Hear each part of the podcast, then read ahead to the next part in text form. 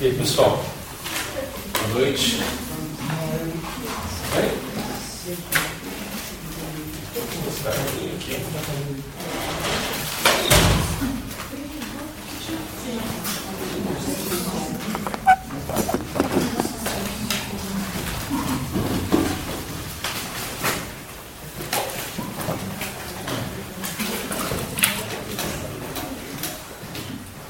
E aí, beleza? Estava em dúvida se o pessoal ia se animar para aparecer hoje, véspera de eleição. É, tem muita gente que está sentindo necessidade de fazer alguma coisa diferente. Né?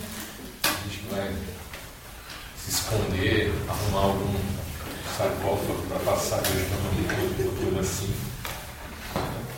É, mas, é, então, a polarização está muito forte, espiritual fica muito complicado, né? O pessoal brigando nos extremos. Né? Isso pega para quem é mais sensível, parece que estão é, colocando a gente num, num esticador né, de energia. Fica uma coisa tensa. Mas o negócio é a gente aprender a conviver com essa situação de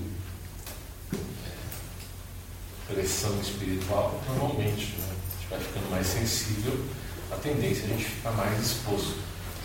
A questão é a conexão muito difícil de não fazer com os padrões, porque nós enxergamos críticas e ressonâncias com a superfície da maior parte dos discursos. A questão é o que você consegue trabalhar dentro de si. Né?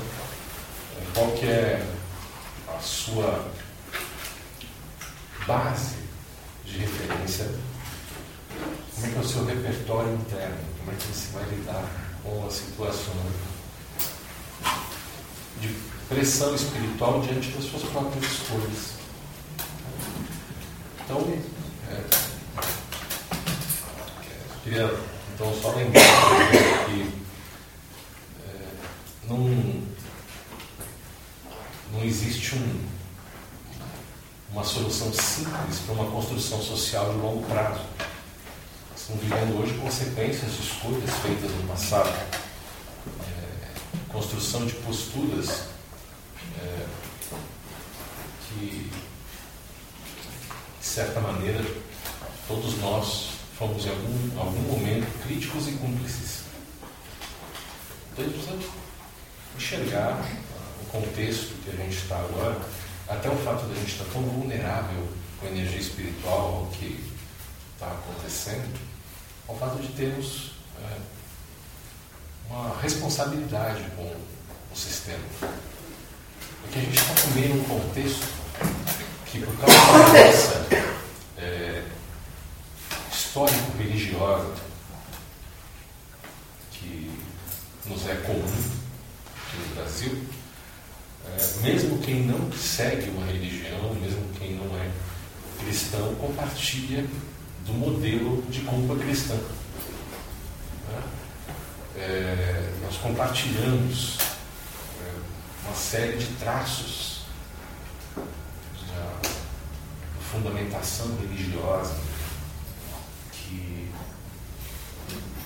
limita nossas possibilidades de liberdade dentro das sensações culpa e do desejo de salvação.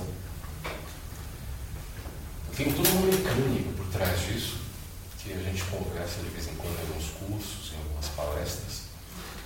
Não, não é minha intenção fazer é, que esse seja o tópico de hoje, só um, um toque, só um lembrete é, a respeito da nossa postura. Né? Isso tem sido lugar comum nas, os extremos e até a crítica aos extremos tem invadido de uma maneira ruidosa todos os contatos sociais que nós temos. Então tem um monte de mensagens de todo tipo é, nas redes sociais, nos contatos, nas rodas de amigos, em qualquer ambiente que você esteja. Agora, é muito interessante a a escolha, observar a escolha dos pronomes quando estão sendo feitas referências à, à situação.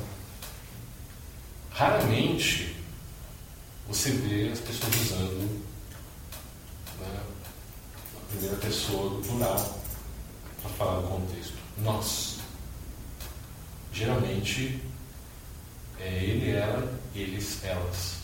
Em geralmente, geralmente ele, ela e eles, porque em português ah, nós ainda estamos num modelo é, em que a gente usa um pronome masculino para os dois gêneros no plural. Né? Desconfortavelmente isso.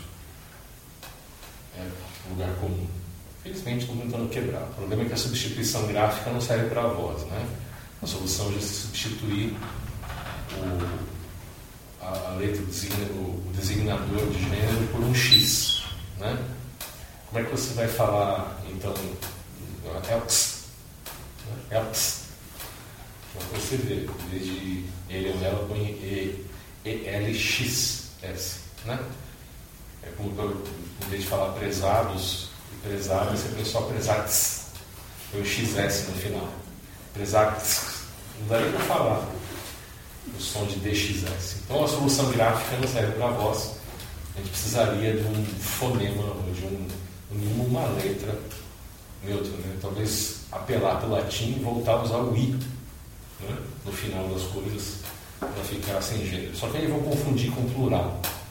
Vamos pensar que a gente está pondo as coisas no plural no latim. Vamos ver o que vai acontecer. É... Oi? Mussum também. Então, é, pode ser a solução. Hum? A gente pode mussonizar o gênero. Colocar um i e tudo mussoniza o gênero. É, essa é só essa passagem para você pensar. Você, é, você tudo você lê, não. É, é porque ele, porque ela, é porque eles fazem isso. Ah, eles ferraram. Eles quem? Isso é um grande nós. Um grande nós. Isso, é, o problema disso é o seguinte: se você assume nós, você cai na armadilha da culpa. Não é questão de culpa. Não é para você se sentir culpado. Não é para você entrar em depressão e querer cometer suicídio. É uma questão de assumir responsabilidade. Olha, tá, fiz parte da construção do problema. Como, o que, que eu posso fazer? Você não é simplesmente escolher com quem votar, mas as ações do dia a dia. Como é que você age com as coisas? É muito fácil a gente olhar e ver a origem da situação como um problema que está fora de nós. Enquanto a gente vê como um problema, a gente fica com um limite de ação. Se a gente parar de ver como um problema e ver como uma situação na qual você tem que agir, em que você não é, não se vê como um culpado, mas como um agente com liberdade de escolha. E se você começa a se colocar como alguém que não é mais importante nem menos importante do que os outros, talvez você consiga enxergar de uma maneira diferente. Eu tenho tentado fazer isso nos últimos anos enxergar que nós somos cúmplices do sistema, nós somos parte, nós complementamos nós, uns aos outros na ação coletiva. E isso é uma coisa para a gente pensar. Eu costumo eu falo, nossa, é, eu vejo coisas acontecendo falo, nossa, uma sensação de impotência. É, e isso não depende de quem esteja no poder importa o, perfil.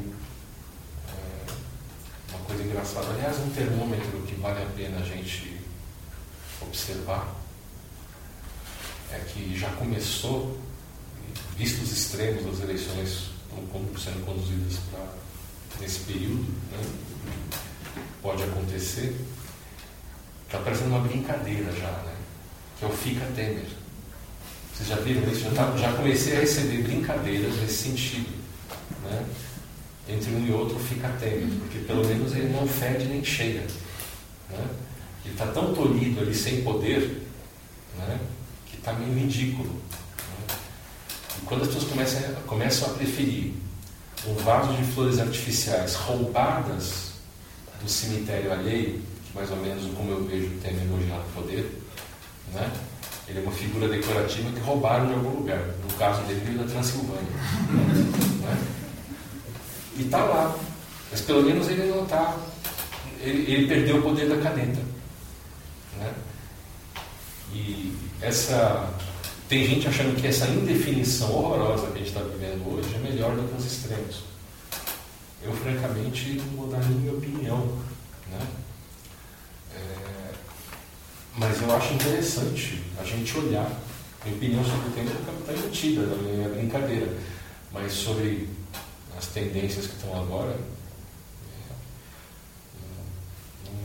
não, acho que tem uma opção melhor. Então, é horrível pensar a escolha do masculino. Isso é uma coisa horrorosa. Já faz alguns anos que a gente vem se deparando, nós, nós vimos nos deparando com a escolha do menos ruim.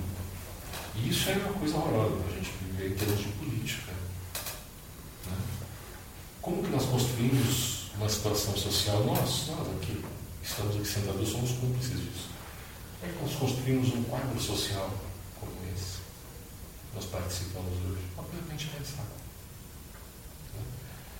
Aí você pensa, não, mas eu não fiz nada, só é o povo lá que está fazendo isso. Não. As suas práticas do dia a dia, as coisas que você fala, as pessoas que você encontra, são a base, a construção da política. Política é a construção do ambiente da cidade. A coisa pública vem do público e nós somos o público. Nós somos o povo.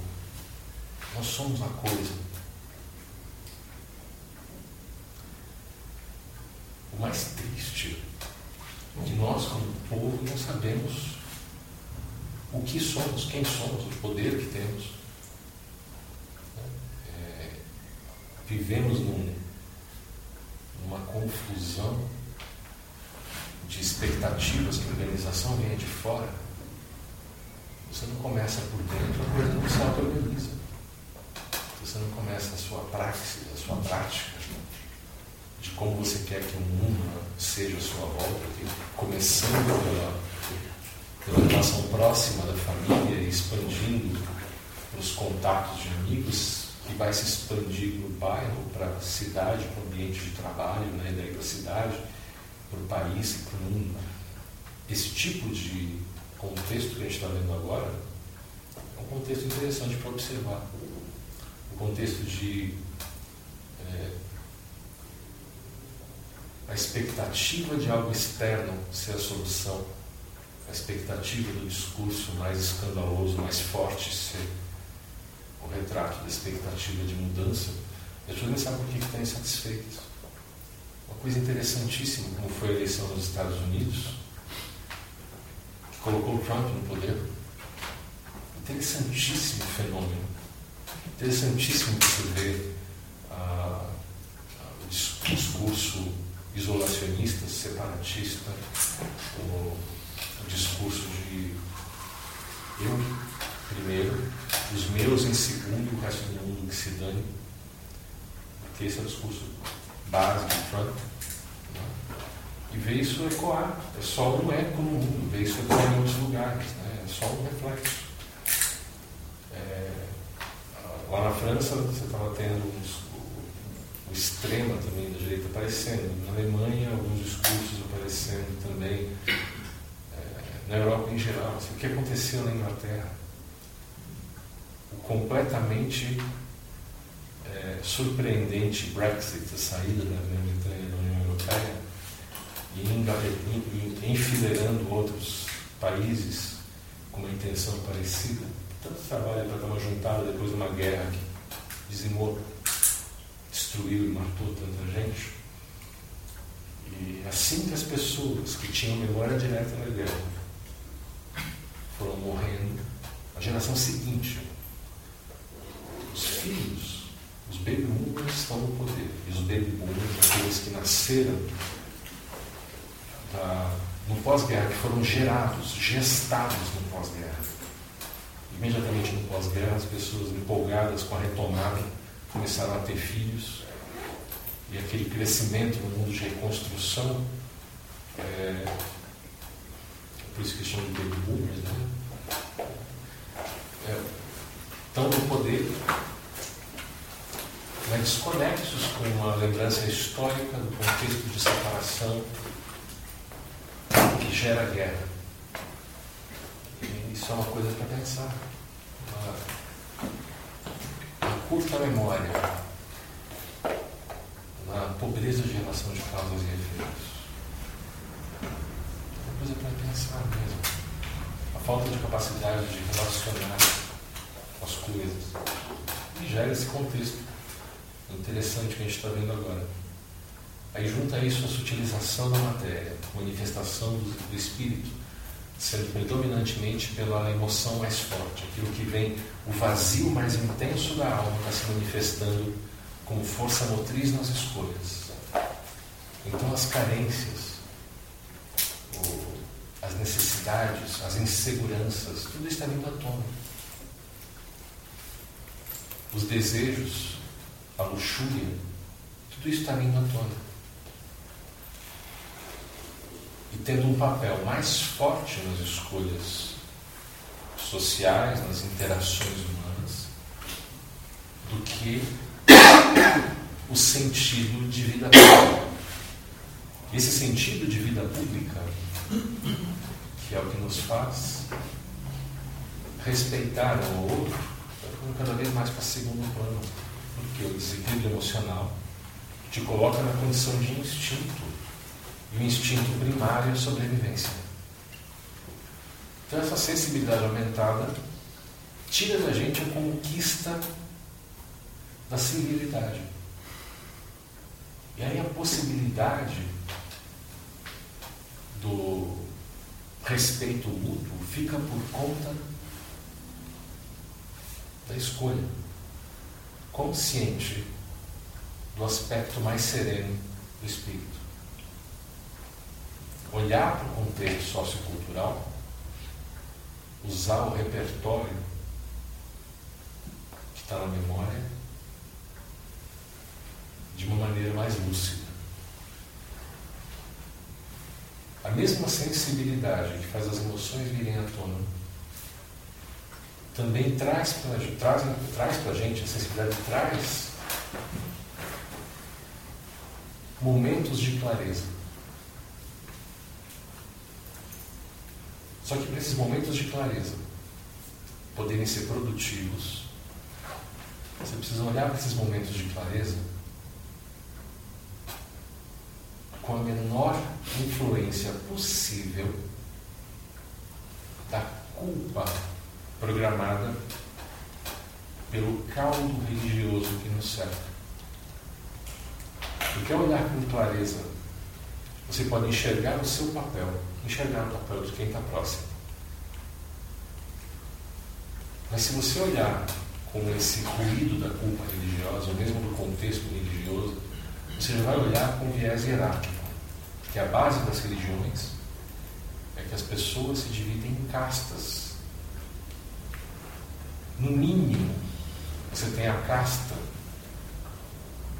da divindade e outra para a humanidade. Mas você tem intermediários. Você tem castas de mediadores.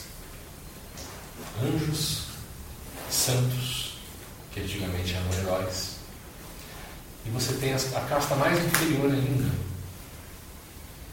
né? que são aqueles que são demoníacos, são aqueles que foram humanos e de alguma maneira fizeram algo para ser menos que humanos. E aí, entre os humanos, você tem aqueles que são os escolhidos ou os eleitos, e os outros que são os pecadores, os pios e os ímpios. Né? Como é que fica essa confusão hierárquica? É uma escada em que você tenta se situar em que degrau você está. Pisando na mão de quem está para baixo, e às vezes na cabeça. e tentando se esquivar dos pés de quem está para cima nessa escada. Como é que você vai ter relação de respeito se você olha para um lado, você, você olha numa direção, você está vendo gente abaixo, na outra está vendo gente acima, e quem está mais ou menos no mesmo, está no mesmo degrau, está disputando o seu degrau com você, o seu juízo fica submisso ao instinto de sobrevivência.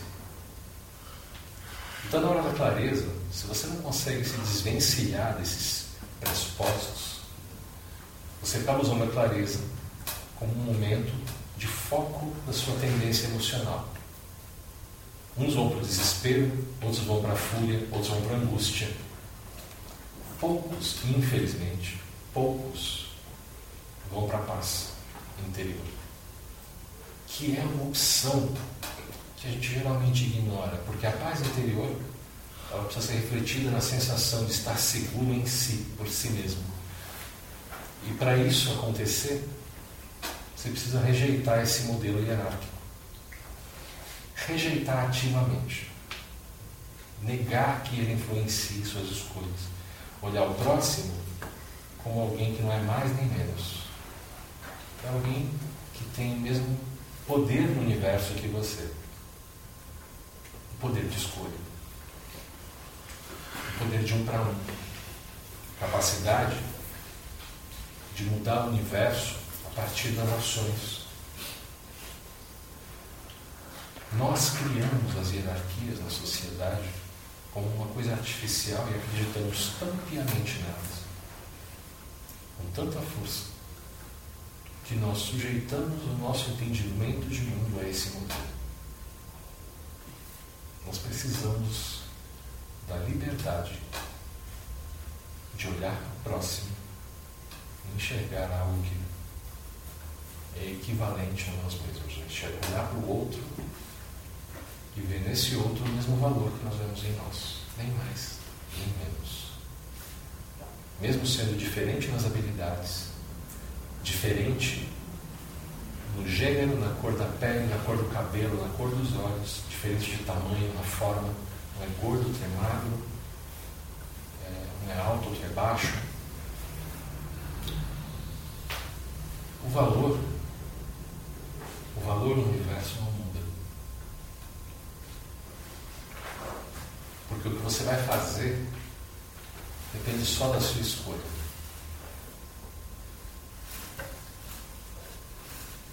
Por isso quando a gente vê coisas que parecem estranhas a nós. Por exemplo, é, durante muitos anos, é, objeto de inveja de muitas mulheres e desejo de muitos homens, um modelo de beleza foi ali a Angelina Jolie. Tem gente que ficou chocada quando descobriu que ela se acha uma mulher horrorosa. Brad Pitt falou isso, né? Ela não se valoriza, ela constantemente achando que ela está feia. Da onde vem isso? Não ela se achar, porque isso acha normal, natural. Autoimagem é uma coisa impossível para a gente saber o que o outro tem de si. A, a, a nossa, a nosso próprio respeito, a gente sabe o tempo todo qual é, mas não sabe de onde veio, nem como foi construída. Agora, por que, da onde vem em cada um a surpresa de ouvir uma coisa assim? Por que, que você se surpreendeu quando ficou sabendo que ela tinha essa autoimagem? E tantas outras pessoas que têm esse tipo de situação. Por que, que isso surpreende? Por, isso, por que isso vira notícia? Porque nós somos cúmplices da hierarquia. Nós alimentamos idolatria. Nós pegamos pessoas, colocamos num altar e levamos essas pessoas acima do nível médio. As pessoas que têm uma autoestima elevada se colocam também num degrauzinho acima dos outros. Aqueles que têm a autoestima deficiente acham uma depressão para entrar. Gostam de ficar num buraco. De preferência, um que fica escorrendo lama para poder reclamar que ela está no lama. Né? É a pessoa que se valoriza enquanto reclama. Gosta de reclamar que ninguém está, a está tirando do buraco. E aí entra também a síndrome da esperança, esperando que alguém a salve. E esperança do esperar, ela está esperando. Quem espera não faz.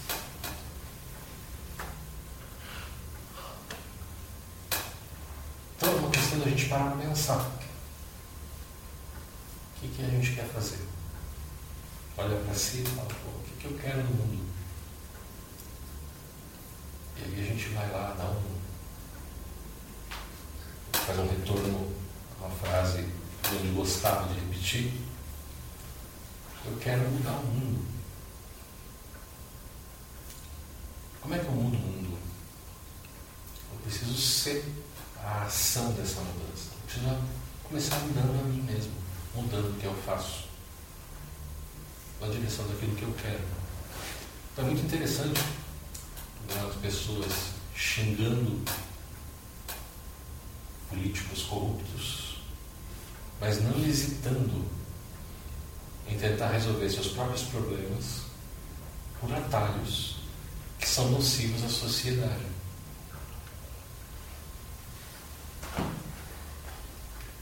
E tem um monte de exemplos. Não vou ficar enumerando aqui. Mas eu sempre brinco, eu começo falando, olha, o bem com menor valor unitário que eu consigo pensar na prática é o grampo do grampeador de papel. Né? Que você não, não hesita, você não pensa duas vezes antes de grampear uma coisa sua, pessoal, privada, usando o grampo da empresa ou de outra pessoa.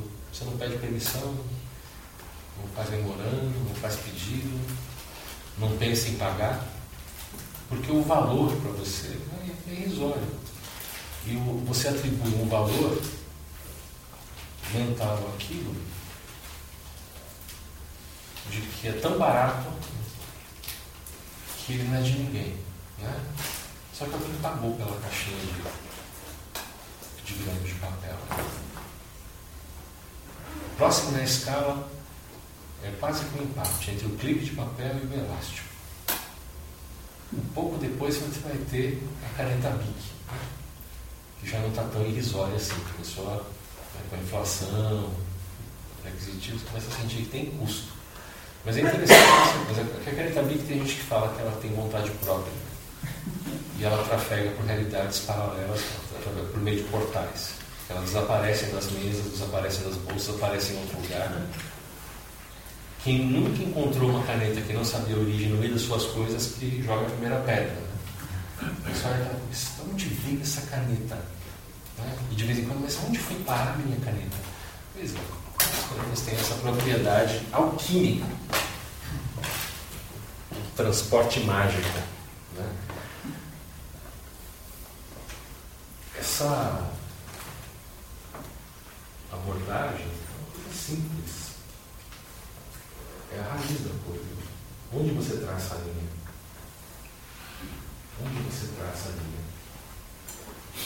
Quando uma coisa deixa de ser uma apropriação, ah, isso é uma coisa, ah, isso aí não, ah, todo mundo faz para ser roubo. Essa questão é repetição, então a pessoa que vai roubando progressivamente a vida inteira, ela nunca roubou. Né? Começou como um grande grampeador e chegou lá no, nas caixas com 51 milhões de dinheiro. Foi uma progressão linear, repetida. O cara chegou ali e está roubando. Normal, é apropriação. Mas o bolo do tesouro é trilionário, tem são milhões ali, é uma escala, diferença de escala de milhões, né? de um milhão de vezes menos. Né? Nossa, uma parcela da cabeça do cara é isso. Olha, o bolo que os caras dividem lá, pagar a nação, é na ordem dos trilhões, o PIB é pô, eu estou usando ali é 0,0001% do PIB. Na cabeça dos caras é assim. E aí?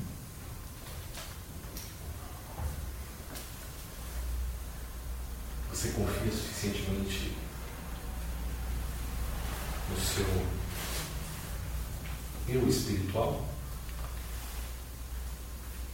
para garantir para mim que se você estivesse ali, você faria diferente? Exposto nas mesmas condições? No buscar a reencarnação, eu falo de uma condição de experimentação precisamos saber. Muitos aqui sei que fizeram. Quem nunca fez o curso de karma reencarnação comigo? Tá, então vocês. Vocês que não. Aqui ninguém levantou a mão, você, o pessoal que nunca fez o curso de karma reencarnação, eu apresento um, um modelo um diferente de karma reencarnação um processo que conecta as pessoas não são ações passadas, mas é o vazio da consciência, a necessidade de aprender. O processo de reencarnação é movido pela atração da pessoa, pela necessidade de ficar mais sábio. E essa atração, essa força que a gente chama de karma, não uma relação de dívida um com o outro, mas uma relação de equilíbrio interno, você tentando preencher o seu vazio que gera emoções desequilibradas com experiências que gerem sabedoria para mudar o seu nível de equilíbrio. Essa é a proposta. E para resolver isso, você não está amarrado na linha do tempo do calendário humano. Você pode desencarnar em 2030 e reencarnar em 1810. E desencarnar em 1890 e reencarnar de novo em 2115. E desencarnar em 2209, porque aí já tem mais remédio, você dura um pouco mais. Né? A média já mais perto de 100 você volta e reencarna em 1500. Mas tem uma condição mais interessante ainda, que é você estar tá com dificuldade de, de aprender algo que só está disponível num período. Por exemplo, imagina você está com dificuldade de viver, de aprender emocionalmente algo que só está disponível num intervalo histórico. Por exemplo, a Revolução Industrial ou a revolução das telecomunicações, que se aplica a todos nós aqui. Nós somos pioneiros reencarnatórios na revolução das telecomunicações. Na presença não local de ideias. Começa ali com o Gutenberg, a capacidade de reproduzir textos massivamente com a imprensa, mas que fica séria mesmo com o rádio na virada do século XIX para o XX, e a bidirecional com o telefone, mas a comunicação em massa, multidirecional, vai aparecer com a internet. Que é uma coisa que tecnicamente aparece nos anos 70 60, 70, final de 60, anos 70, mas que só vira internet para a gente nos anos 90. Que até então, eu tinha, nos anos 80 eu já tinha e-mail, mas ninguém sabia o que era aquilo. Era eu e mais meia dúzia de nerds em cada região. Né? Muito antes de nerd ser considerado uma coisa bacana. O nerd era pejorativo. Né? Fala um termo. É interessante a gente pensar que alguém que está aprendendo, que está com uma revolução emocional não resolvida com isso, ela pode ser atraída para reencarnar, para viver esse período, com diferentes trechos de estados de maturidade. É interessante você pensar que você pode desencarnar em 2030, reencarnar na década de 60, 70, 80, de novo. Ele desencarna, 2040 e volta de novo. aí que você tem que pensar o seguinte: já pensou se você, na próxima vida, for o Zé? Na próxima vida, você ser um dos irmãos Batista? Já pensou?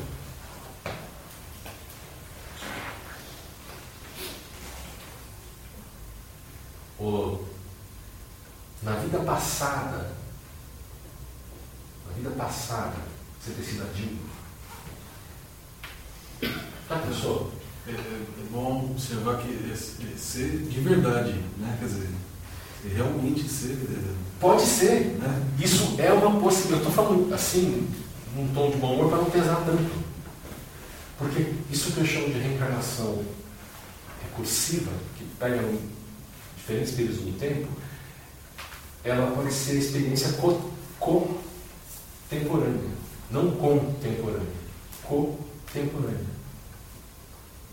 Não é simplesmente no mesmo período, mas compartilhando a experiência do mesmo tempo. Você, como consciência, é uma pessoa num outro estágio, com mais ou menos experiência, então não é a mesma alma. É uma alma diferente, que já viveu outra vida ou outras vidas no intervalo. Você para pensar se realmente você está tentando se modificar com a experiência, você está só reclamando.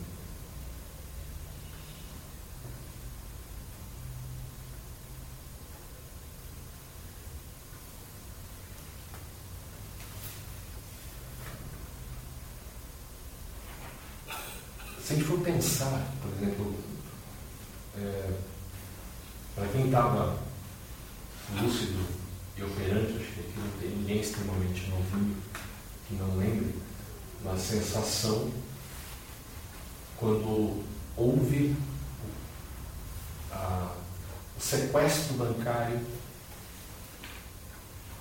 no governo Collor. Vocês acham, vocês acham que havia má intenção por parte lá da Zélia quando elaborou aquele negócio todo com a equipe.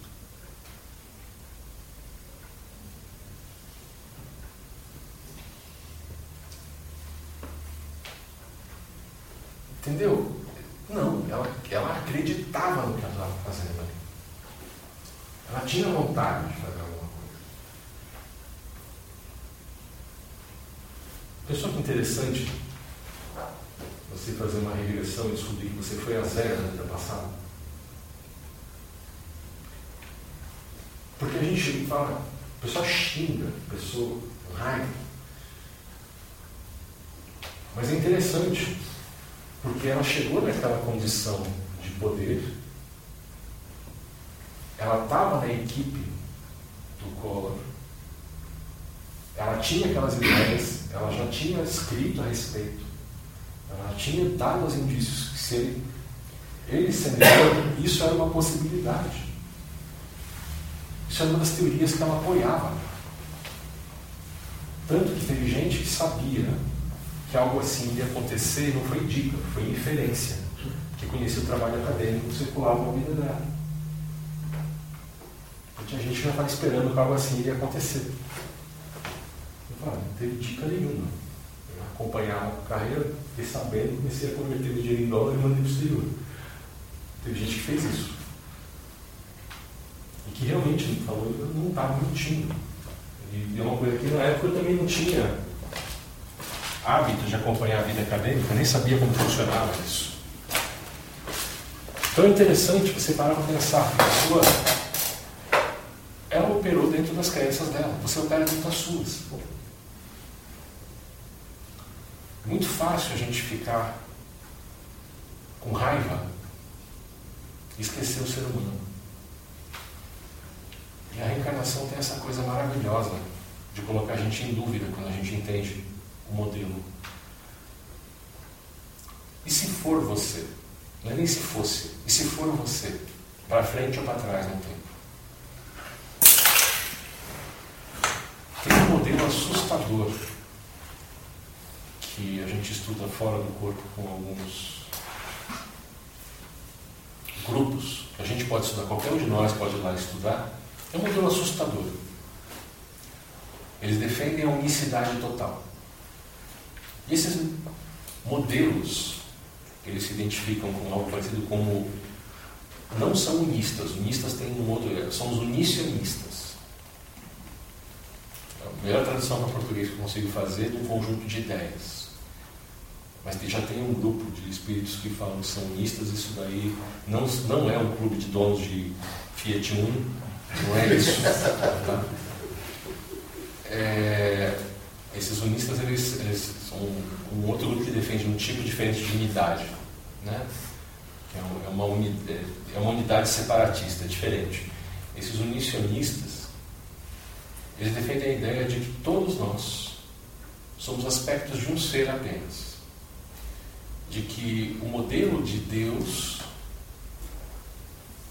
aparece por causa da profunda identidade única do universo. Que só existe uma consciência, um ser, que se espalha no tempo. E todos nós seríamos a mesma consciência em diferentes momentos, com diferentes aspectos.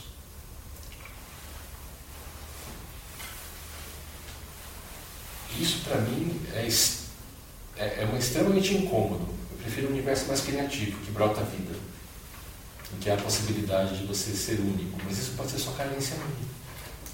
Os caras podem estar descrevendo o universo da melhor maneira possível para o nosso nível. Eu não sei. Eu não posso nem jogar fora e nem abraçar completamente. Preciso considerar que é, uma, é um caminho possível de explicação. Mas se for isso, Todo mundo que já foi era você. Todo mundo que é, é você. E todo mundo que virá a ser também é.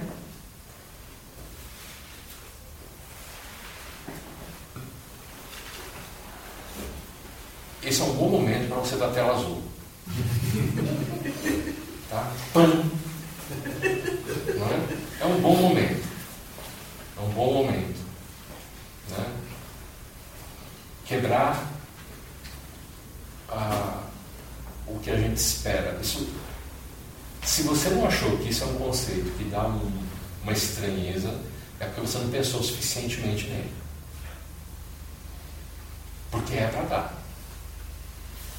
Aquela pessoa que você adora, essencialmente a você, a pessoa que você odeia, essencialmente a você, a pessoa que você nunca viu também é você, a pessoa que morreu lá agora num acidente, é você. Quem está nascendo agora ali no hospital é você também. Hein? Pois é. Ah, mas já tem religiões que falam isso. Então, mas é muito fácil pensar em termos distantes, em termos de. Mas pensa na prática. E se essa galera missionista está descrevendo melhor o funcionamento das coisas do que o resto? tem que considerar possibilidade. Olha que coisa interessante. Ignorando o fato de que espiritualmente tudo é incestuoso, todas as nossas relações são autodescoberta. Algo que, de certa maneira, o pessoal da psicologia já vem falando faz tempo.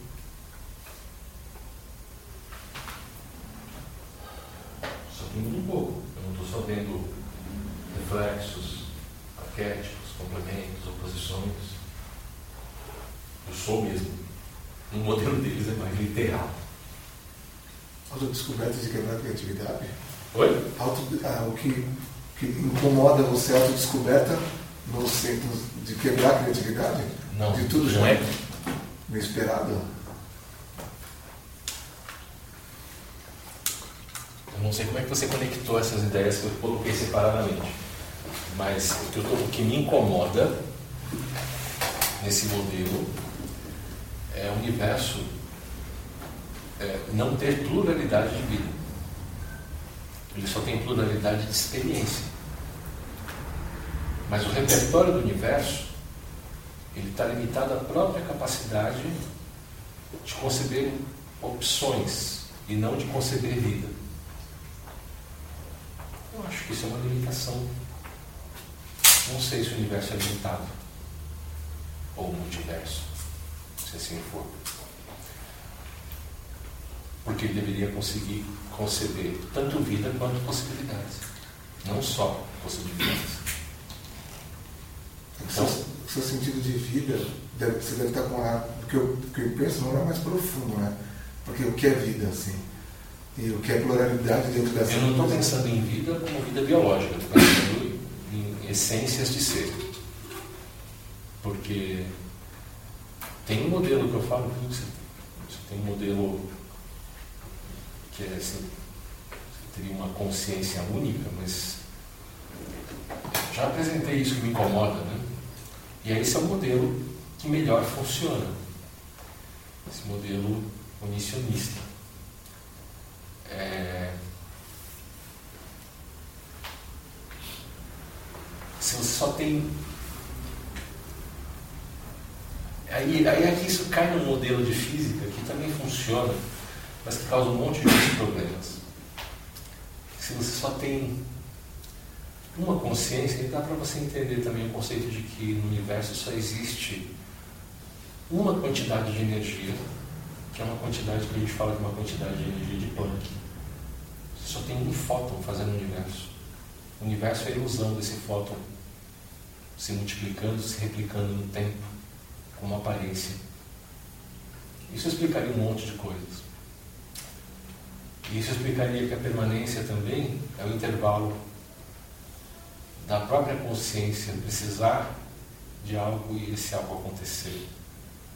E aí seria o tempo de Planck. Mas é, isso, é, isso são implicações de física. Estou no clima do Física 2, que é no fim do mês. Para quem fez o Física 1 recentemente, e quem não se importar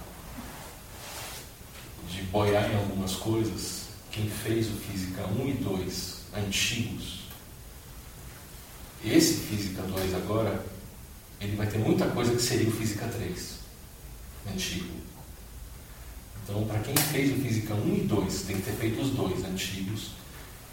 O Felipe perguntou se daria quem fez o Física 1 antigo para fazer esse 2 agora. Eu falei que não, mas se fez o 1 e o 2 antigos, e a pessoa ficou órfã do Física 3, não conseguiu fazer o 3, ou quer reciclar o 3, ou reciclar não, na verdade fazer um curso que tenha a matéria do 3 um pouco diferente, eu vou abrir para esse pessoal que fez o 1 e o 2 antigos fazerem o 3, fazer esse 2 agora, porque para ela vai parecer um 3. São coisas diferentes, tem coisas que eu não falava que eu coloquei nesse curso.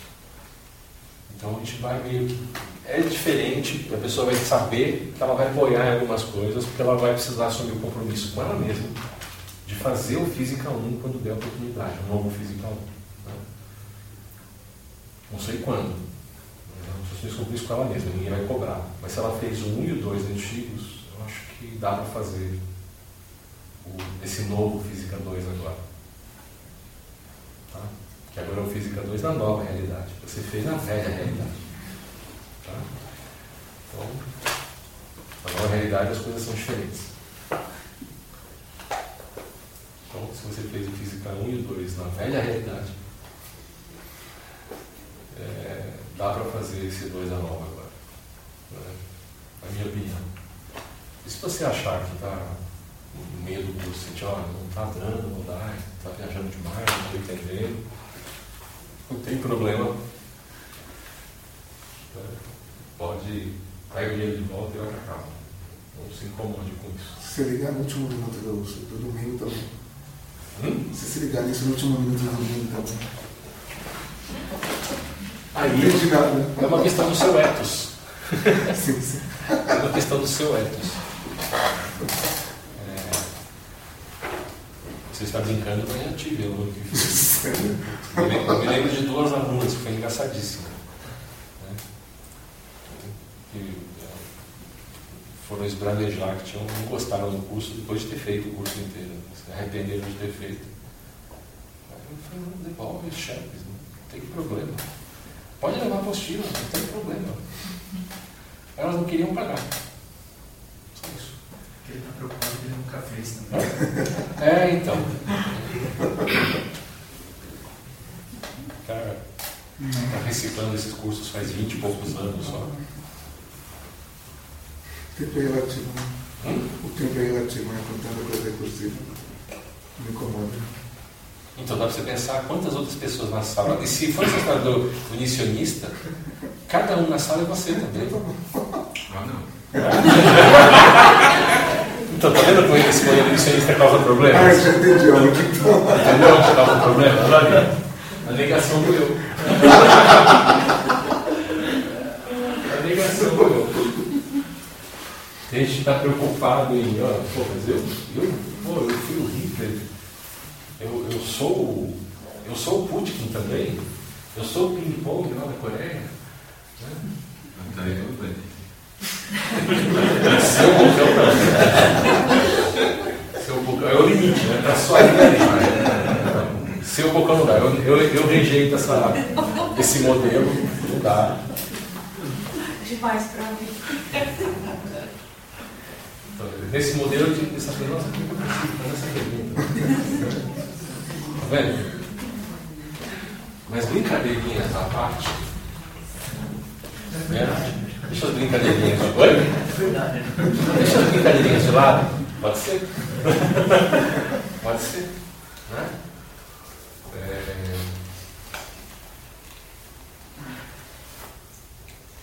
Então, é... a nossa condição no mundo é desconhecida para a gente. A gente tem experiência no aqui e agora, onde a gente está. A gente não tem visão de contexto, a gente pode inferir as coisas a partir de notícias, de informações. A gente não tem a menor noção se a gente existe realmente espiritualmente. A gente não sabe se o mundo físico é uma ilusão. A gente não sabe o que está acontecendo além da nossa percepção. A gente lembra do passado. A gente tem expectativas com relação ao futuro. Onde a gente está agora tem um alcance limitado dos nossos sentidos. E a gente não tem garantia das existências, a gente tem garantia das experiências. Eu sei que estou experimentando algo, mas eu não sei a origem desse algo. Nós estamos num ponto, por exemplo, isso é interessante, que a gente começou a ter indícios de tecnologia e modelos, se a gente levar em consideração coisas que a gente vê até em ficção científica, que colocam o tecido da realidade em questão. Nos últimos anos apareceram modelos que deram voz a temores do passado, sobre o sonho. Os antigos colocavam muito modelo do sonho. Estou acordado, como saber se isso aqui não é um sonho? Eu posso estar preso num pesadelo e acordar com alguma coisa diferente. E hoje a gente tem um modelo, como foi sugerido no Matrix, você está vivendo uma realidade virtual, ou no aquele 13 terceiro andar, para quem não viu, sugiro que veja. Né? É, que coloca a condição de você se descobrir uma entidade gerada artificialmente, uma simulação dentro de uma máquina. Mas se você sente, se você pensa, a natureza da sua existência é menos real para você? Se você for uma entidade virtual no software simulando matéria, ou se você for matéria rodando um software no seu sistema nervoso.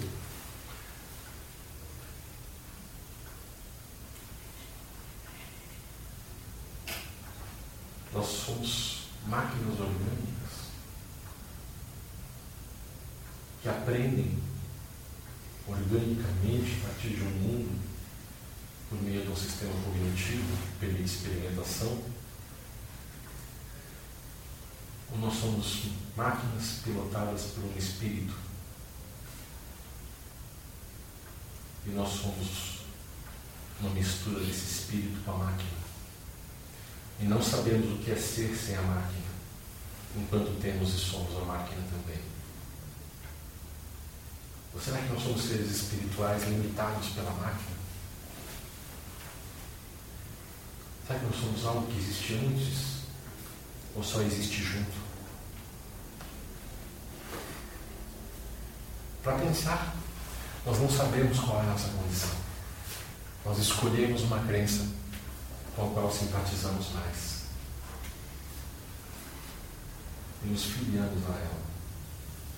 Se você não considera isso como uma possibilidade, você acha que a sua opinião a respeito do resto é a única que ela está certa e que o resto está errado, você não consegue respeitar a vida. Você coloca a sua acima dos outros. Você coloca o poder de quem te condicionou acima dos outros poderes. Se você acredita que existe um funcionamento específico certo e que você sabe qual é, você está limitando o universo e está considerando que todo mundo que pensa diferente não só está errado, mas é menos que você. Faz sentido isso? Porque se você acha que você está certo e outros estão errados, você é melhor, os outros são piores. E se você não se importa, não se incomoda com isso, você considera que eles nem valem o suficiente para merecer sua atenção.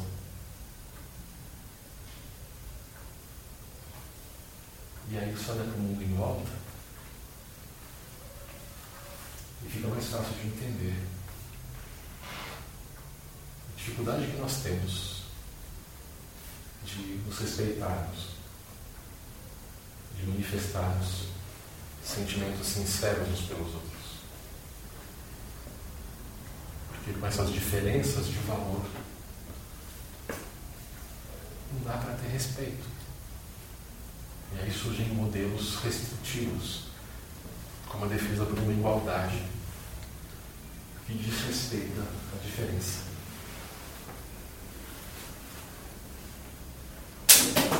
Em vez de equalizar os valores respeitar a diferença, a gente finge que não existe a diferença.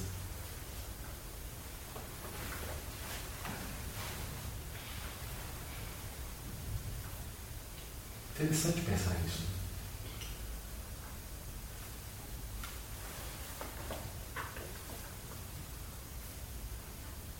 Nós não sabemos verdades.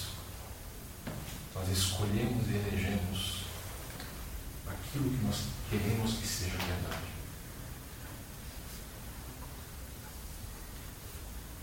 Olhando do ponto de vista prático, o mundo, isso pode ajudar você a funcionar como máquina limpa. Ajuda a máquina a funcionar bem. Quanto mais é, precisa a designação de algo mecânico e repetitivo, mais fácil é você gerar especialização. E ao mesmo tempo, menos pode ser criado.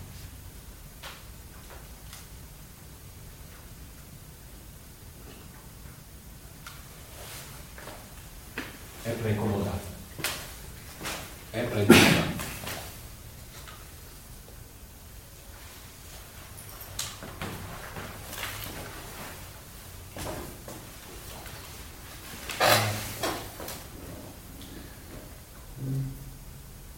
Quando a gente olha para a experiência de mundo que a gente tem, a gente tem uma referência do que a gente aprendeu como sendo certo e errado. A gente tem uma referência daquilo que foi determinado como bom, como ruim. E nós temos as sensações de interação. O corpo da gente nos transmite informações a respeito do mundo mas também nos transmite é, com as informações condições que a própria mecânica da natureza, se nós acreditarmos no sistema, que a gente aprende que funciona, a própria mecânica da natureza filtrou como respostas que funcionam ou não nos nossos instintos. Então, se você faz algo que é ruim para o seu corpo, seu corpo reage. Se você colocar a mão no fogo, você vai sentir dor e vai recolher a mão por reflexo. Não é assim? Então, se você ficar curioso com aquela coisa brilhante, colocar a mão, você vai ter o reflexo de recolher a mão na hora que queima. É um sistema de preservação mecânica. Um programa básico da máquina. Que você tem dificuldade de modificar. É possível modificar, mas você tem dificuldade. Isso faz parte do que a gente entende como caminho da evolução, o sistema evolutivo. É uma coisa para você pensar.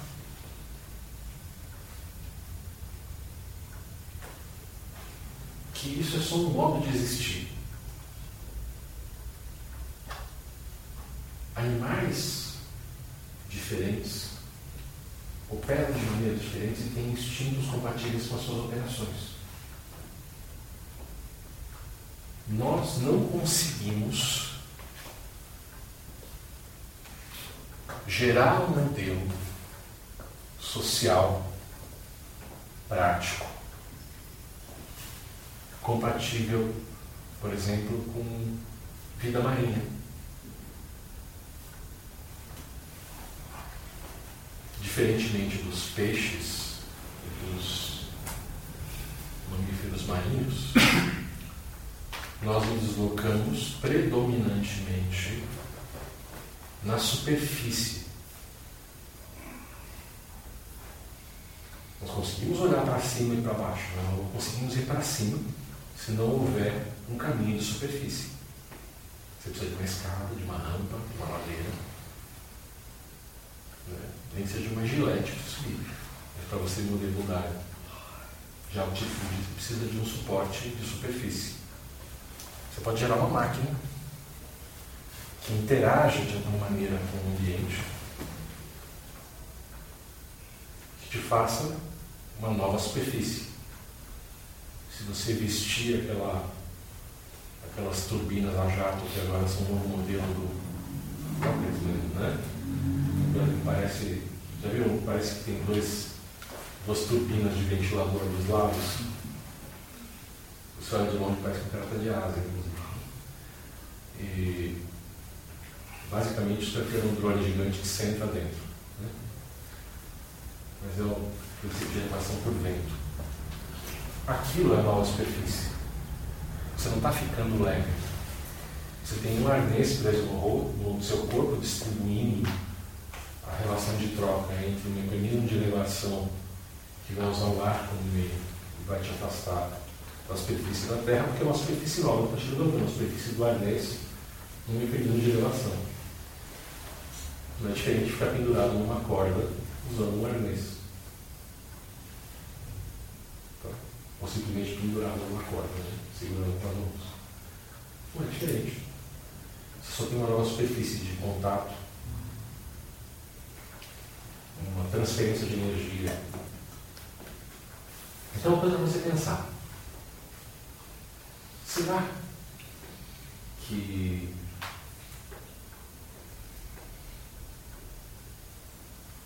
se os primatas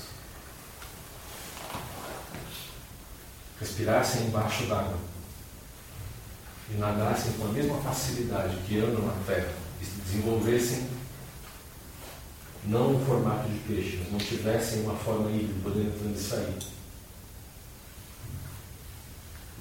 Será que o ramo né, dos primatas que virou a humanidade teria uma outra visão de mundo. Por desde sempre poder controlar a altitude dentro da água. E se nós tivéssemos desenvolvido corpos com asas, parecidos com os pássaros?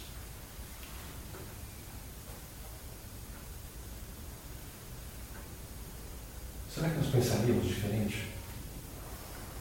Se o ar fosse a nossa superfície de contato e não o chão, nós pudéssemos nos deslocar livremente pelo ar Será que nosso ponto de vista, nossas relações seriam diferentes?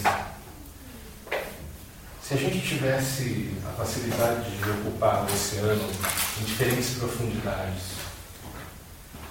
se a gente tivesse como ocupar o ar em diferentes altitudes, será que nós teríamos tido as mesmas guerras no passado com humanos? Será que nós, não confinados aos territórios limitados por rios, limitados por penhascos. Sentiríamos a mesma necessidade de defender pedaços de terra.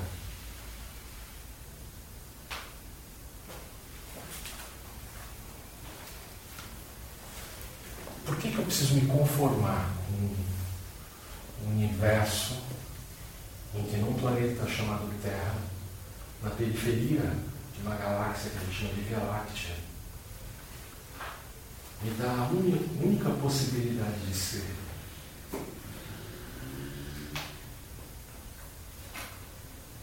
Alguém que está limitado às superfícies, preso pela gravidade, incapaz de viver em outro meio que não seja o ar, mas incapaz de usar o ar como meio de transporte.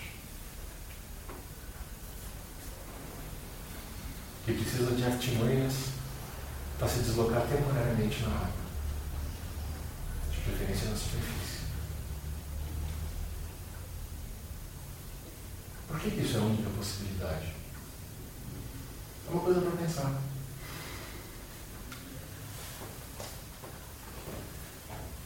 Será que essa limitação não pode ser um, um parâmetro de experiência. Sabe que hoje a gente trabalha com inteligência artificial, com computação, e a gente tem sistemas que a gente chama de aprendizagem de máquina. Você cria sequências de ações, algoritmos, que são compostos por diferentes programas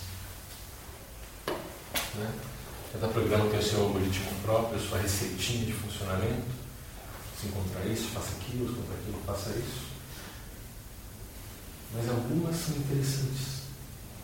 O ser humano está começando a adotar esses sistemas com tanto detalhe, com tanta capacidade de análise, comparação, uma complexidade tão profunda de comparar as coisas, comparar dados comparando zeros e uns num nível muito profundo. Profundo em quantidade. Muito diferente do que nós fazemos no nosso nervoso. Que basicamente são ativações de neurotransmissores em estados 0 e 1, um, só com uma quantidade enorme, na casa dos trilhões. Estamos chegando na computação a fazer coisas muito parecidas mas com as nossas necessidades. Você pega uma, um algoritmo que vai comparar dados. E aí você joga um monte de dados para ele. E dota a máquina a capacidade de encontrar padrões. Sabe o que é interessante? Que a gente tem dificuldade de fazer um sistema que aprende tudo sozinho mas um sistema que aprende qualquer coisa, que compara e encontra padrões. Joga um pacote enorme de dados, que hoje a gente de Big Data, por exemplo, tudo que foi coletado sobre as buscas que foram feitas no Google durante as últimas 24 horas no planeta inteiro. Aí você colocar lá vai encontrar um padrão. Aí vai encontrar as palavras mais buscadas, os termos mais buscados, quais são os sites mais clicados, os menos clicados, o que não se repete, o que mais se repete. Ele vai destacar tudo. Para a máquina não vai fazer sentido. Mas ela vai destacar essas coisas. Você quer que essa máquina faça algo específico? Você precisa ajudar a máquina. Você precisa supervisionar o projeto dele. Aí você limita. Eu quero que encontre repetições de um certo tipo. Eu quero que encontre repetições que ocorreram mínimo tantas vezes. Ou que é interessante, você separa para a máquina o que é entrada e o que é saída. Porque nem isso a gente faz. Quando a gente vai ensinar uma máquina do nada, você nem ensina o que é entrada e o que é saída. A máquina tem que descobrir sozinha. O que, a pessoa digitou, ela não sabe. Você não informa para ela o que, que, é, o que, que alguém digitou e o que, que deu para ela resposta. Você joga tudo como dado. E às vezes o objetivo do que você fez é que a máquina descubra sozinha que é entrada e que é. Primeiro ela vai fazer separar o que é entrada e que é. Aí ela vai achar padrões e vai ela vai tentar reconhecer. E a máquina vai errando. E conforme a máquina vai errando, os programadores vão alterando o sistema para ela começar a entender o que é entrada e o que é saída de uma maneira mais eficiente. E isso vai dando um ponto de supervisão.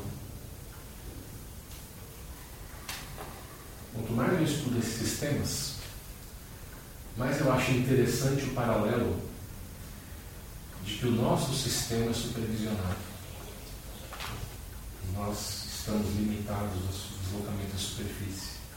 Nós vemos um espectro de frequência estreito. Nós sentimos dentro de um limite muito pequeno as coisas. Só tato, só o alcance da pele. A audição, só aquilo que chega como vibração mecânica acima de uma certa quantidade de energia. Luz, só um certo espectro vindo na direção dos nossos olhos com uma certa, um certo mínimo de energia.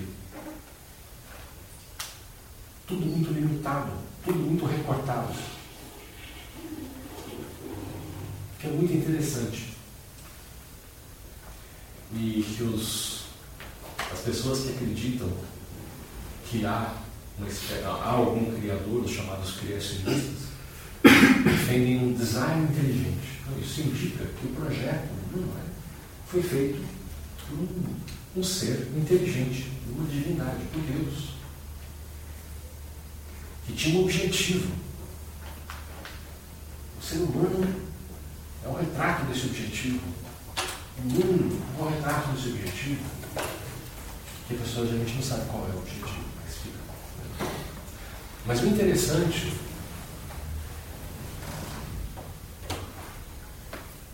que quando a gente olha o modelo de funcionamento da natureza, parece um sistema de aprendizagem supervisionado.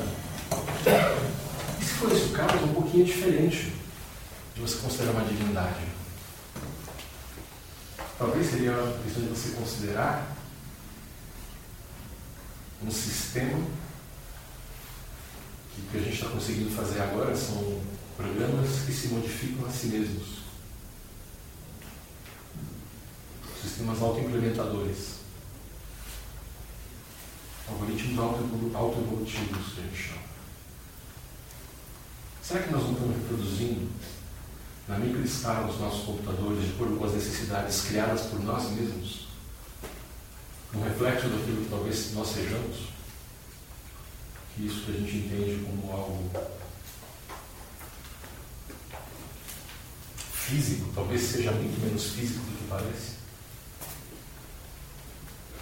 Será que da mesma maneira que os zeros e uns numa máquina geram sons saem no alto-falante, imagens que aparecem numa tela, ou num display, ou num, num projetor, ou numa matriciação tridimensional de algum tipo?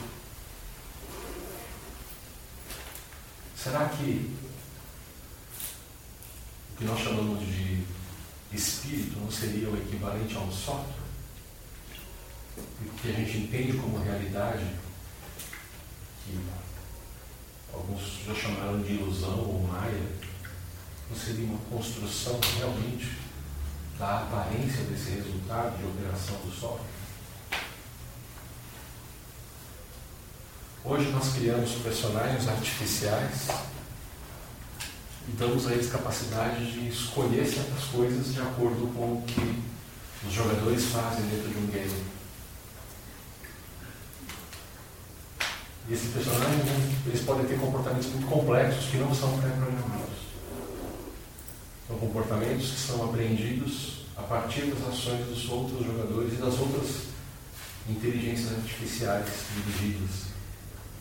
Nada complexo, mas comportamentos mesmo assim, que quando vistos por alguém, parecem vir de uma inteligência mais profunda do que aquilo foi programado para ter. Será que nós mesmos não temos uma aparência de inteligência maior do que aquelas que nós realmente temos? Será que nossa aparência de consciência é o que nós somos? Estou colocando em questionamento a natureza da nossa realidade. Por quê? Para dar um pouco de perspectiva. A gente precisa de perspectiva, gente. Nós não sabemos o que nós somos. Nós não sabemos o que nós somos. Nós temos experiências. Não dá para falar muito além disso.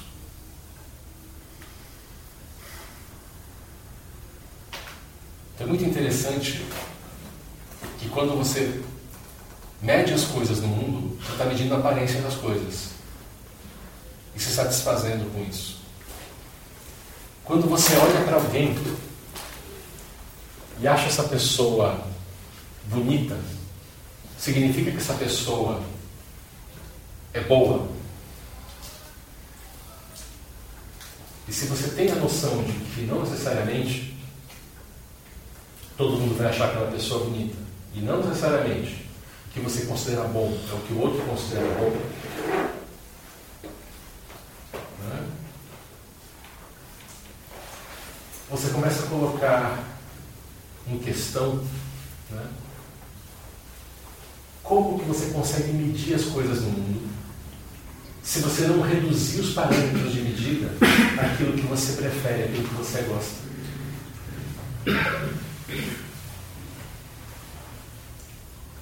Isso coloca em questão toda a nossa metodologia científica, que funciona até certo ponto.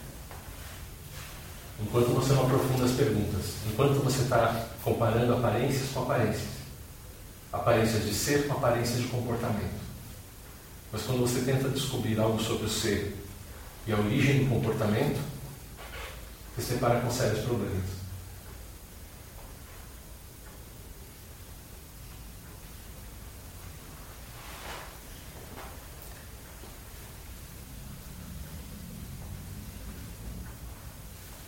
Se nós temos a impressão de ser os personagens, essas pessoas que nós percebemos ser, que nós lembramos de ser, nós, se nós somos mais do que isso, não só porque somos espíritos, mas se nós somos os sonhadores.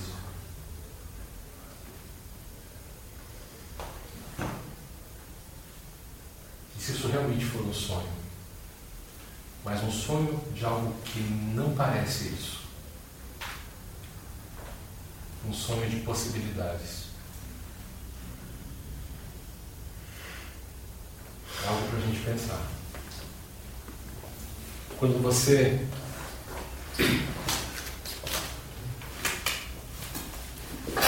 começa a questionar tudo em volta,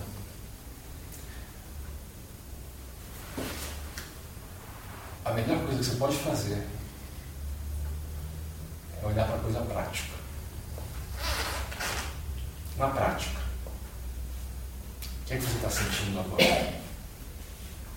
Essa grande viajada que eu fiz aqui, provocando vocês, alguns se perdem no caminho, ficam com sono, outros pararam de, não, mas o canal está viajando, não, eu quero questionar você nessa viagem. Eu estou tentando fazer você viajar junto comigo. Estou tentando fazer você questionar a natureza da sua realidade. Para você ver como é importante esse momento. Como é importante o que você está fazendo a cada instante. Não tem ação menor no mundo. Tudo é importante.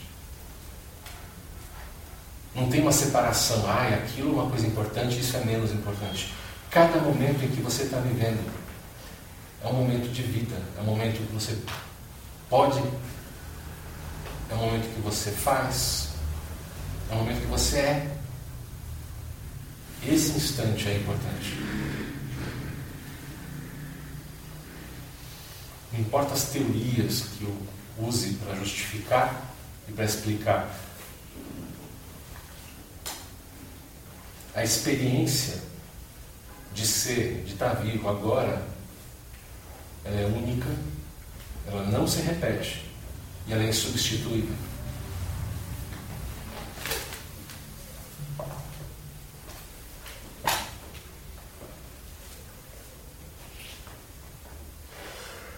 Não ceda a sua vida.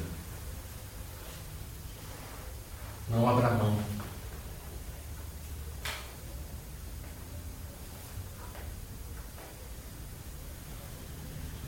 De todas as maneiras que você puder, se aproprie da sua vida. Para pensar nisso. Sua vida é sua.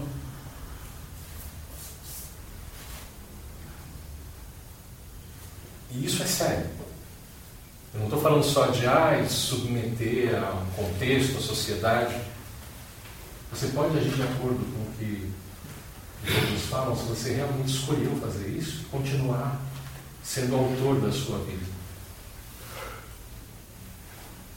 Se você escolheu isso. Mas quando você acha que não tem opção, a vida não é sua. Quando você sente que não tem escolha, está fazendo algo porque não tem outra coisa, não tem como fazer, aí você perdeu a sua vida. Você já morreu e não viu.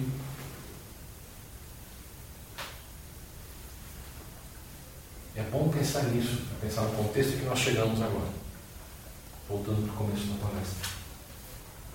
Nós construímos o mundo que nós estamos agora, cedendo, abrindo mão fazendo gambiarra.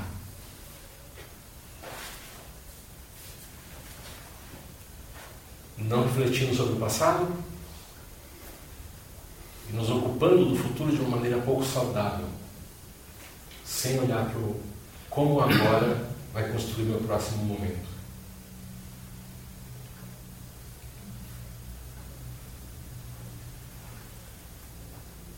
O que é está te movendo? para as escolhas que você tem feito. Da onde vem? Você está escolhendo por você? Você está agindo por você? Em última instância, o que você está sentindo agora é mais real do que qualquer coisa que venha do passado, da tradição. Que você está sentindo a cada instante é a única prova que você tem para você mesmo que você existe. De que você faz alguma coisa no mundo. De que você existe, de que o mundo existe. É a realidade do instante.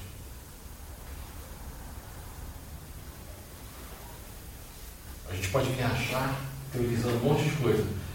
Mas você está sentindo alguma coisa agora, nem que seja som. E isso é seu. Mas o que você vai fazer com isso? A gente não tem dúvida, dormiu. Mas escolheu? Escolheu dormir? Ou está dormindo contra a vontade? Cedeu ao instinto do corpo.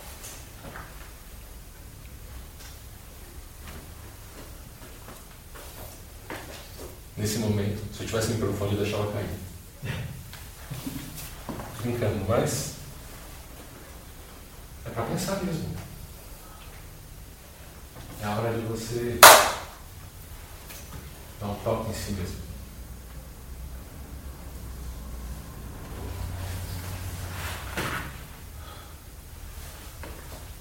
Só uma coisa. Sem contar essa parte, só voltando. Só uma. Só. Não, mas aí você vai.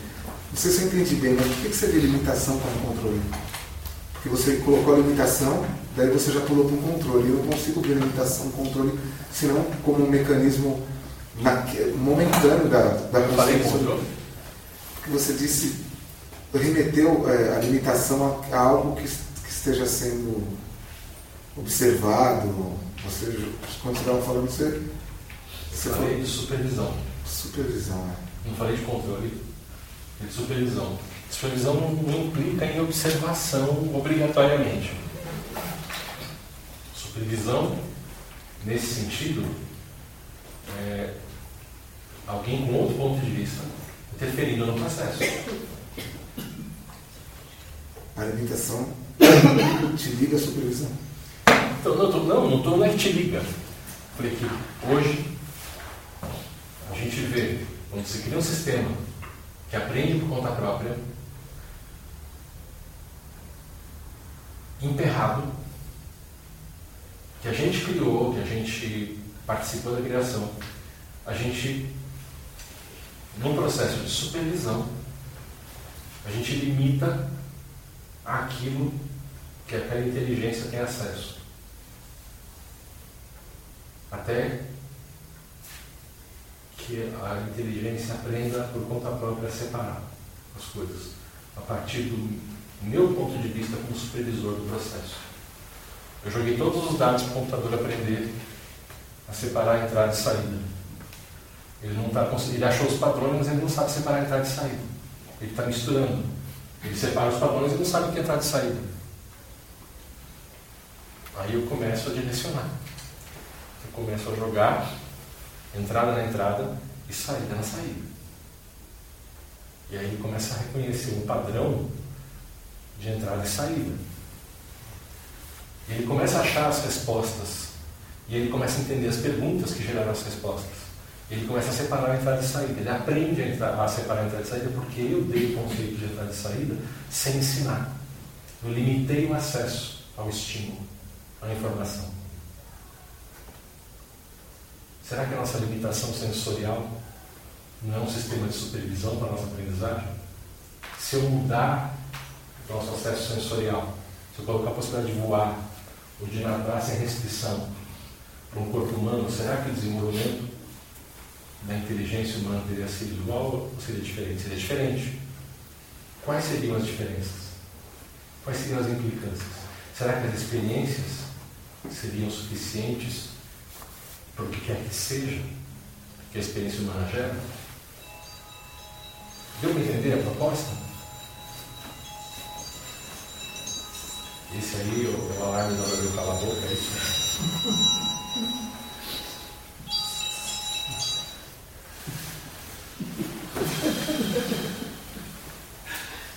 Acontece, não fique tão vermelho, vai dar um treco. Eu esqueci. A, a, a nossa. Então eu coloquei controle, eu coloquei supervisão. A supervisão ela não está lá porque ela quer controlar, ela quer ter um resultado. Ela não controla a entidade. O que, que, que ela está controlando? Aquilo que a entidade tem acesso. E aí eu estou questionando fazendo um paralelo.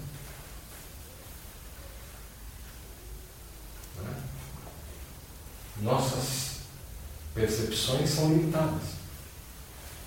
Será que isso não é, por si, um sistema de supervisão? Porque dá para imaginar, a gente consegue extrapolar, que um sistema cognitivo diferente geraria uma humanidade diferente.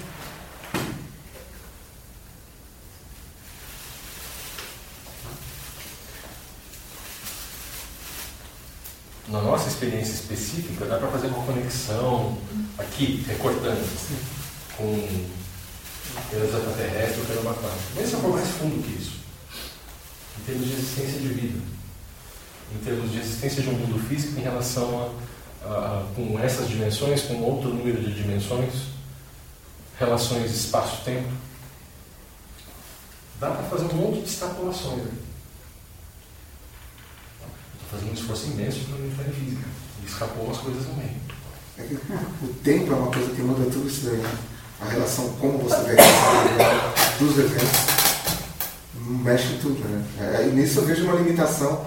A gente chega até um ponto, depois você começa a mexer no tempo com relação a isso aí, brota um monte de. pode brotar um monte de. É simples, a gente só simplesmente a gente descobrir como mudar a escala de tamanho, a gente muda a realidade que a gente percebe.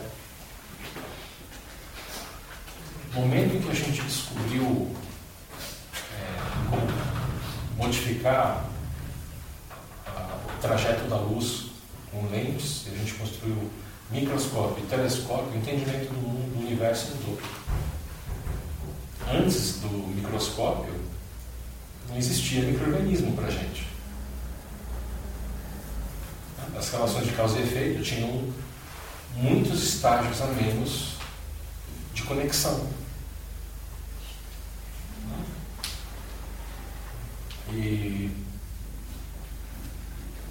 só porque a nossa capacidade de ver tecnologicamente parou num certo ponto, não significa que não tenha mais mediadores.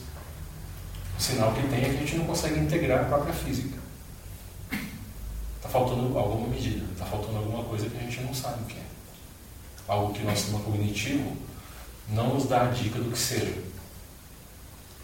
Já tem coisas contra-intuitivas na física computável, mas são extrapolações de coisas que a gente consegue medir e sentir. E aquilo que não pode ser medido e sentido? E que não dá para ser inferido nem com dois, três saltos de distância, que como acontece com a física quântica, com a indeterminação e com a relatividade einsteiniana. São coisas que a gente consegue inferir e que está fora desse campo, que depende de um sistema cognitivo mais é, abrangente do que a gente tem à disposição. Isso que eu estou colocando. Isso, a própria limitação, me parece uma supervisão. Agora, no nosso caso, a gente pode extrapolar localmente com a teoria dos ancestrais alienígenas. Agora, a gente pode colocar que a supervisão ela pode ser essa limitação, ela não é necessariamente uma supervisão voluntária. Ela pode ser simplesmente o resultado da condição de algo pré-existente que a gente considera como, por exemplo, a consciência. A própria consciência não pode só conseguir gerar sistemas cognitivos a partir de sabedoria prévia, por exemplo.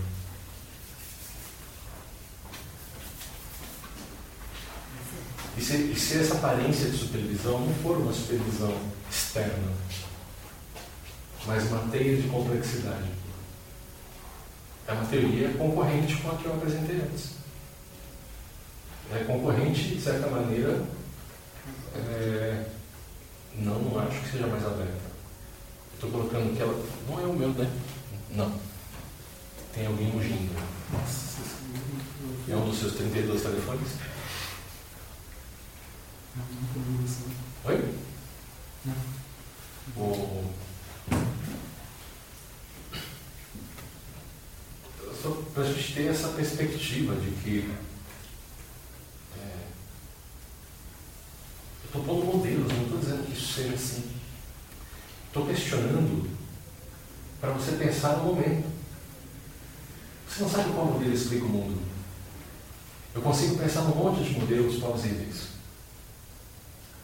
Tem alguns que me simpatizam mais, outros menos. Pessoas com modelos fortes de crença, carisma e vontade de poder criaram religiões. A gente não está aqui para criar mais uma, certo? A gente está aqui para ponderar sobre a nossa existência, sobre o nosso ser, experimentar uns com os outros. Pensar, sentir, experimentar, sem ficar vinculado, limitado. Mas a gente precisa reconhecer a limitação do sistema, inerente ao sistema. Então tem uma limitação inerente aos nossos sentidos. quando você vem com um sistema novo, a gente fica procurando. Como previamente já tenho o que eu prefiro, eu fico procurando furo, né? Peraí, de onde tiro o porquê? Não para querer, mas para querer me colocar em dúvida e falar assim, deixa eu ver o que eu vi que ele está vendo. Por que dessa maneira? Esse negócio de ser me incomoda por causa da religião. Mas se você for ver pelo mesmo, pelo mesmo motivo que o Bel falou aquela vez lá que toda a realidade interconectada, já é uma relação que você fala, pô, você começa a pensar nisso, to, toda a relação tem interconectada na matéria, por causa da, da teoria dele ter uma inconectabilidade, interconectabilidade que ele fala, parece que tudo é uma coisa só mesmo, só separada no tempo. Aí já fica complicado. Então, é uma questão da gente tomar cuidado com as, os termos absolutos, todo e nenhum, né? esses absolutos eu, eu tenho tomado cuidado. Eles geralmente para mim são acompanhados de parece que. Porque é aparência. E aparência é aquilo que está limitado ao sistema cognitivo. A aparência é resulta da interação do meu sistema cognitivo com o meio. Então eu tenho a aparência de todo. Não significa que seja o todo. Eu tenho que me lembrar disso. E esse é o problema atual da ciência. Fazer afirmações grandiloquentes de coisas que não são garantidas. É, quando ele vê a realidade parece que é um fato garantido. Né? Quando ele vê a relação. Que é, que é, então, a questão é que dentro da limitação. É você medir uma relação, estabelecer que essa relação é tudo. Esse é o problema que eu vejo na carência humana por respostas, a necessidade de estabilidade.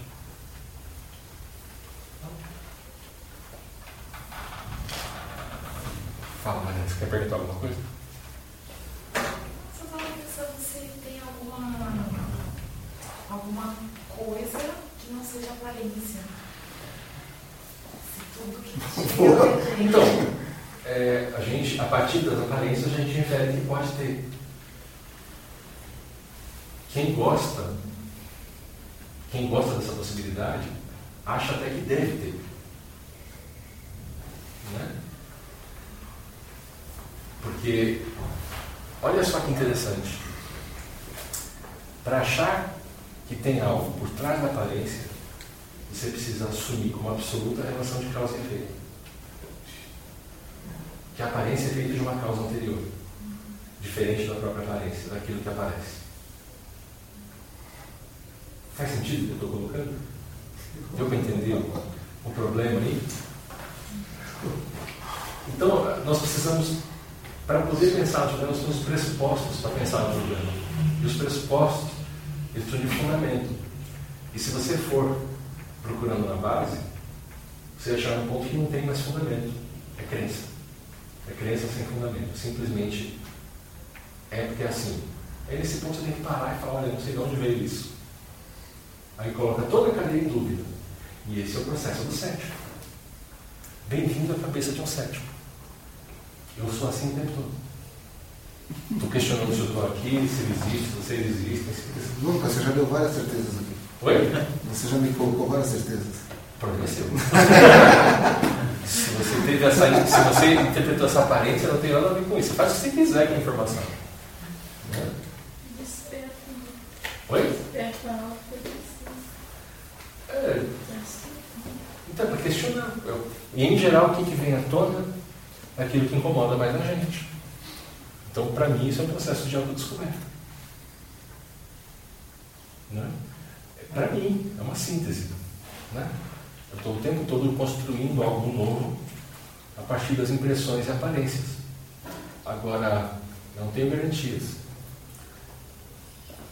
Eu vou ficar muito surpreso, como ele ficaria, se de repente você acordar e descobrir que você é um, um sei lá, um anema, um, né, está sonhando que é humano, ou sabe, uma coisa assim. Eu fico muito surpreso se de repente é, eu me descobrir código de máquina rodando num sistema e que isso aqui é uma ilusão. Vai ser surpreendente, lógico. Mas isso são coisas que eu consigo pensar. Mais surpreendente ainda, isso foi uma coisa que eu nunca pensei a respeito. Mas você não viu, você você não pelo menos concebia a possibilidade de essa aparência que tem uma relação de causa e efeito embutida em ser também tudo e não ter nada por trás. É, eu não tenho como pensar na possibilidade de que não seja tudo, que tem algo por trás e que eu não consigo conceber. Então a gente vai para os limites, né? Ele falou, eu não sei o que tem além do limite. Eu só enxergo onde tem luz. E uh, o máximo que eu consigo fazer são quimeras, construir coisas novas com pedaços que eu já tenho. O nosso limite de criação é usar o ferramental e o repertório que a gente já tem. A gente consegue dar um, dois, três saltos sem referências diretas na direção do completo desconhecido. Mas a gente para. A gente tem um limite. Quando alguém dá um salto a mais, a gente chama de gênio. E o conceito de gênio é uma entidade mágica que cria as coisas sem relação com os limites da natureza.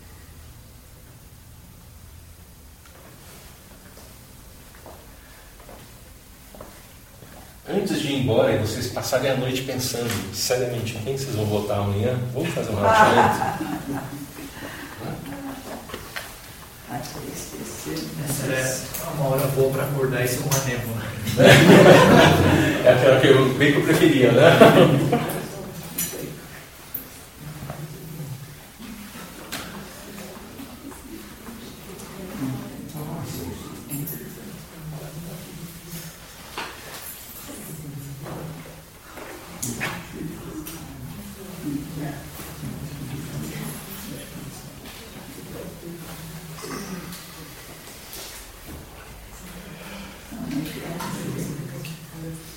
Pedir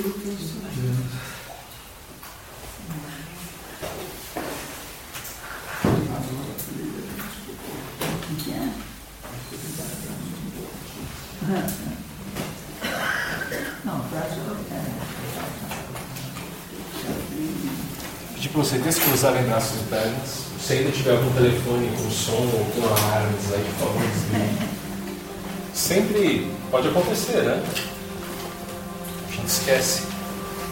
A família é o meu mesmo. Não tinha nada, mas poderia ter. É só um relaxamento dirigido.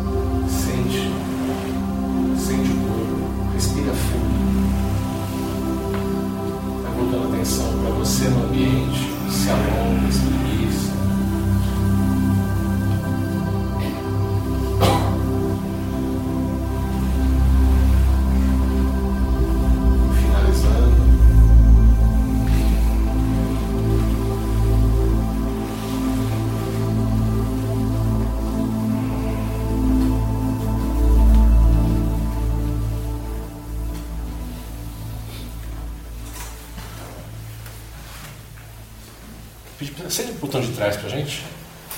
Obrigado. Agora do meio.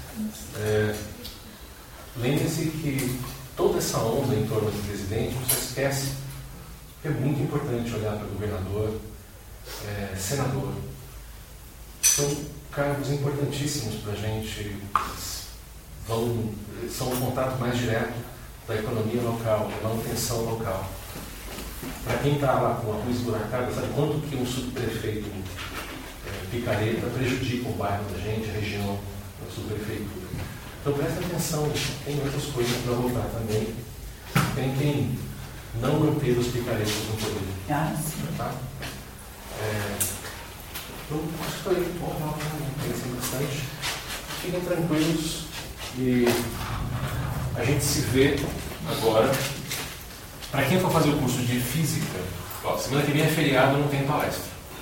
Tá? Aí no outro fim de semana tem o Física 2, dia 20 e 21. Tá? Para quem já fez ou Física 1 na nova realidade, e da velha guarda para quem fez o 1 e o 2 do curso antigo. Tem esse 2 agora que pode ser feito. Depois tem uma palestra minha no último sábado do mês, tá? Dia 27. Depois tem feriado de novo. Aí palestra do Thiago, dia 10 de novembro. Depois tem outro feriado. Tem palestra minha no 24 de novembro. E aí na semana seguinte a gente tem a última palestra do ano, provavelmente vai ser dia 1 Talvez, dependendo se o pessoal não for fazer nada no dia 8, talvez até faça outra palestra. Mas geralmente assim, já é o, quando tem um encerramento, alguma outra coisa aqui, ou talvez venha outra pessoa falar. Há a possibilidade da gente ter algum curso aqui, ou 25 de novembro ou 2 de dezembro.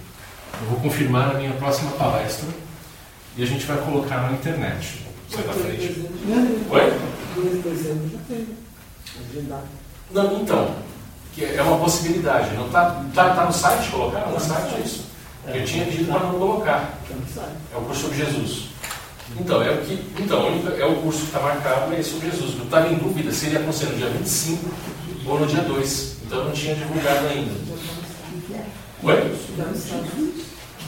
É, provavelmente vai ser um dia mesmo. É o que eu estou me programando para fazer.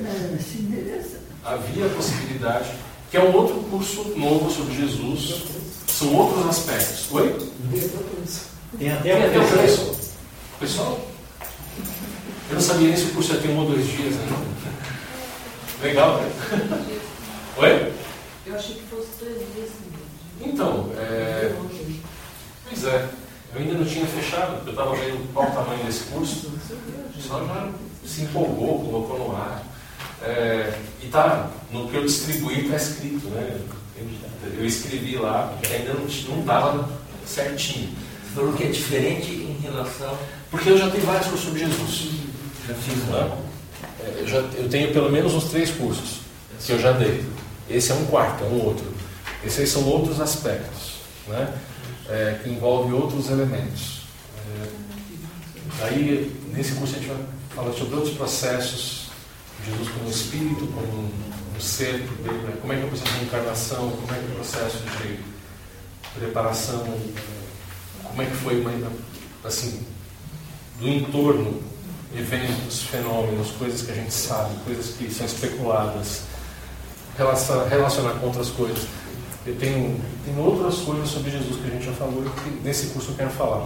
A questão é que eu, esse curso está em montagem e imitação.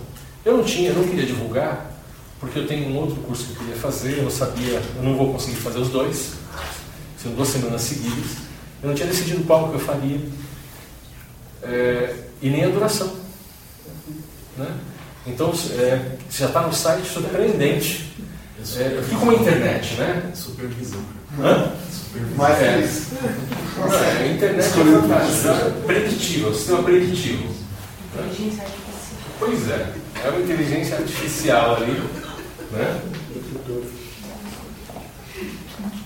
E, mas vamos lá, esse daí então talvez a gente mude no site, vamos, isso vai, vai pro ar lá direito, porque já está no ar, mas talvez mude. Mas a agenda de palestras, acho que isso já deve estar no site também, né? isso aí não mudou. Só- E para quem já fez, vai ter novidades. Sim, é outro curso, ele não é o mesmo. É outro curso com o tema Jesus. Tá? É- é- então, esse curso é diferente. É novi- tem novidades, sim. É, outro, é outra abordagem. Né? Ele vai pegar alguns elementos daquele curso sobre é, Jesus ufológico, né? Uhum. vai pegar alguns elementos do curso de Jesus histórico é, e esse tem um lado mais espiritual que eu quero pegar, né? Bem, falar um pouco de aspectos de personalidade, aspectos de relação com pessoas, com a humanidade, com o planeta. É um approach que eu não tinha feito ainda, né? Uma abordagem que eu não tinha feito ainda. Tudo bem? Tá? Aqui eu gosto muito de estudar Jesus, então tem sempre mais material para falar. Obrigadão e a gente se vê dia 27. Para quem vier no Coche Física, 20 e 21, estamos aí. Valeu.